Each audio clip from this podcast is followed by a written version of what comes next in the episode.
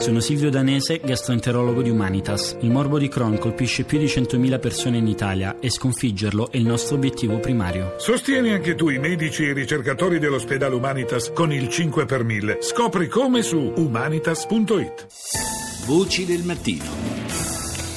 Adesso partiamo da lontano, andiamo nel 30 a.C. nel 30 a.C. il poeta latino Orazio scriveva nelle sue odi Carpe diem, esortando proprio a cogliere l'attimo, a vivere il presente.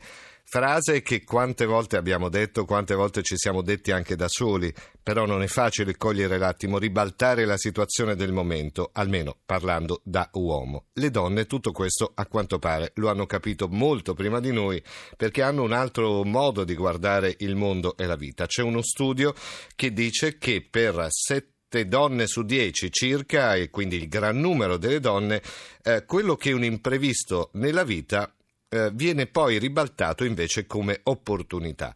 Buongiorno al prossimo dei nostri ospiti che è il professor Michele Cucchi, psichiatra, direttore sanitario del Centro Medico Sant'Agostino di Milano. Professore, buongiorno. Buongiorno a tutti. E allora, c'è uno studio scientifico, non è solamente un modo di dire. Le donne riescono a cogliere delle opportunità anche nell'imprevisto. Perché?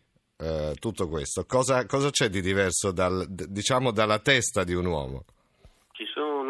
Studi che dicono che le donne sono effettivamente diverse dagli uomini. Innanzitutto le donne sono più intelligenti emotivamente, ovvero riescono ad utilizzare meglio le emozioni nei conflitti, nelle difficoltà di ogni giorno. L'intelligenza emotiva è una delle caratteristiche principali della resilienza. La resilienza sì. è proprio quella caratteristica che ci permette di trasformare l'energia di un urto, di una difficoltà, di un problema in energia positiva. Quindi sicuramente questo dato parte da qua le donne sono diverse, sono più resilienti.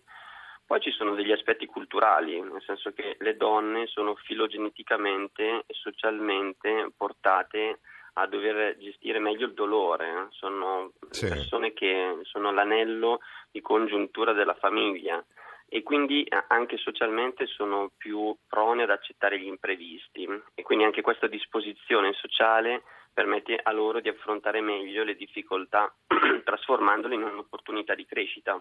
C'è uno studio tra l'altro molto, molto interessante dell'Università di Glasgow e dell'Università di Hertfordshire che dice proprio questo, cioè questa incredibile capacità delle donne eh, nell'affrontare la difficoltà e ribaltare quella che è la difficoltà stessa. Eh, veniamo nel nostro paese perché poi Mm, si fanno ovviamente, si parte da uno studio internazionale, si va poi su quello che è, la realtà di, una, di un paese. In Italia sembra che 7 donne su 10 abbiano questa enorme capacità di ribaltare la situazione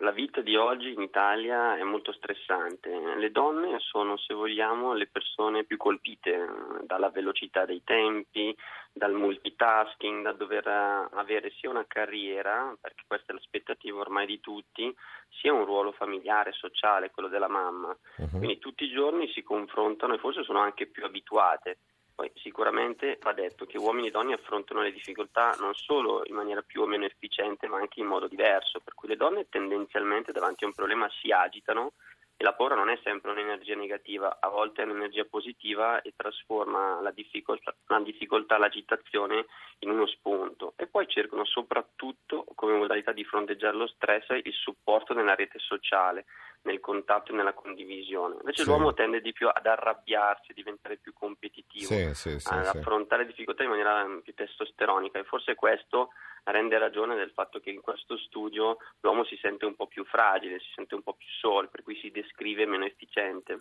Ah, ecco, quindi quella uh, strano meccanismo che porta le donne ad agitarsi e che a noi uomini ci infastidisce, invece è, è quella la chiave di volta necessaria, a quanto sembra.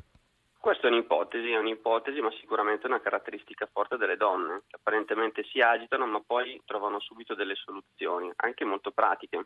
Ecco, è stata fatta anche una lista di quelli che sono piccoli imprevisti poi di vita quotidiana, eh, che, insomma, che rendono anche il senso di questa uh, capacità uh, di ribaltare la situazione. Qua leggevo la mancanza di un ingrediente in cucina, ad esempio, porta poi a creare un piatto diverso e anche più buono di quello che si voleva creare, tanto per fare l'esempio più banale del, del mondo.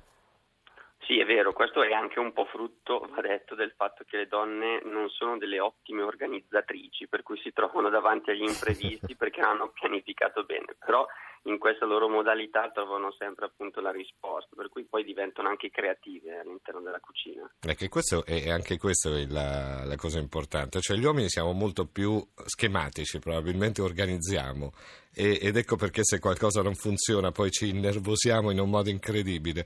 Le donne non avendo magari questa voglia di organizzare vanno un po' più a braccio e se c'è l'imprevisto, beh, cercano di risolverlo e lo risolvono benissimo solitamente. Esatto, infatti l'uomo non ama vivere nell'imprevisto, la donna è proprio nel suo ambiente, questa è anche una differenza, ormai l'abbiamo visto anche a livello genetico e a livello della conformazione della strutturazione biologica del nostro sistema emotivo che avviene soprattutto nei primi anni di vita, nel rapporto mamma-bambino, nel rapporto di accudimento e con i cicli ormonali, quindi effettivamente parliamo di differenze costituzionali. Mm. Insomma, questo studio a noi ha divertito molto perché comunque sembra una banalità, ma non lo è affatto, insomma, perché ci fa capire eh, quanto, eh, quanta diversità ci sia tra uomini e donne e quanto sia importante poi quando un uomo e una donna riescono a camminare sullo stesso binario, perché quello che manca uno ce l'ha l'altro, insomma, ed è questa poi la vera forza di un uomo e di una donna eh, che camminano fianco a fianco, no, professore?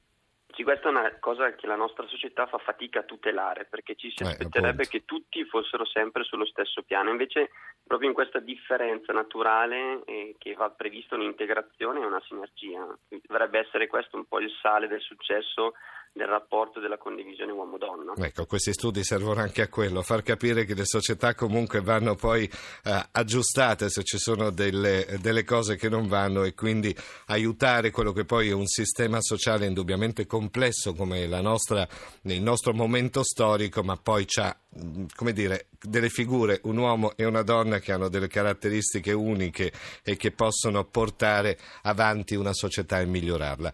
Grazie al professor Michele Cucchi, psichiatra, direttore sanitario del Centro Medico Sant'Agostino di Milano. Buongiorno professore, grazie ancora.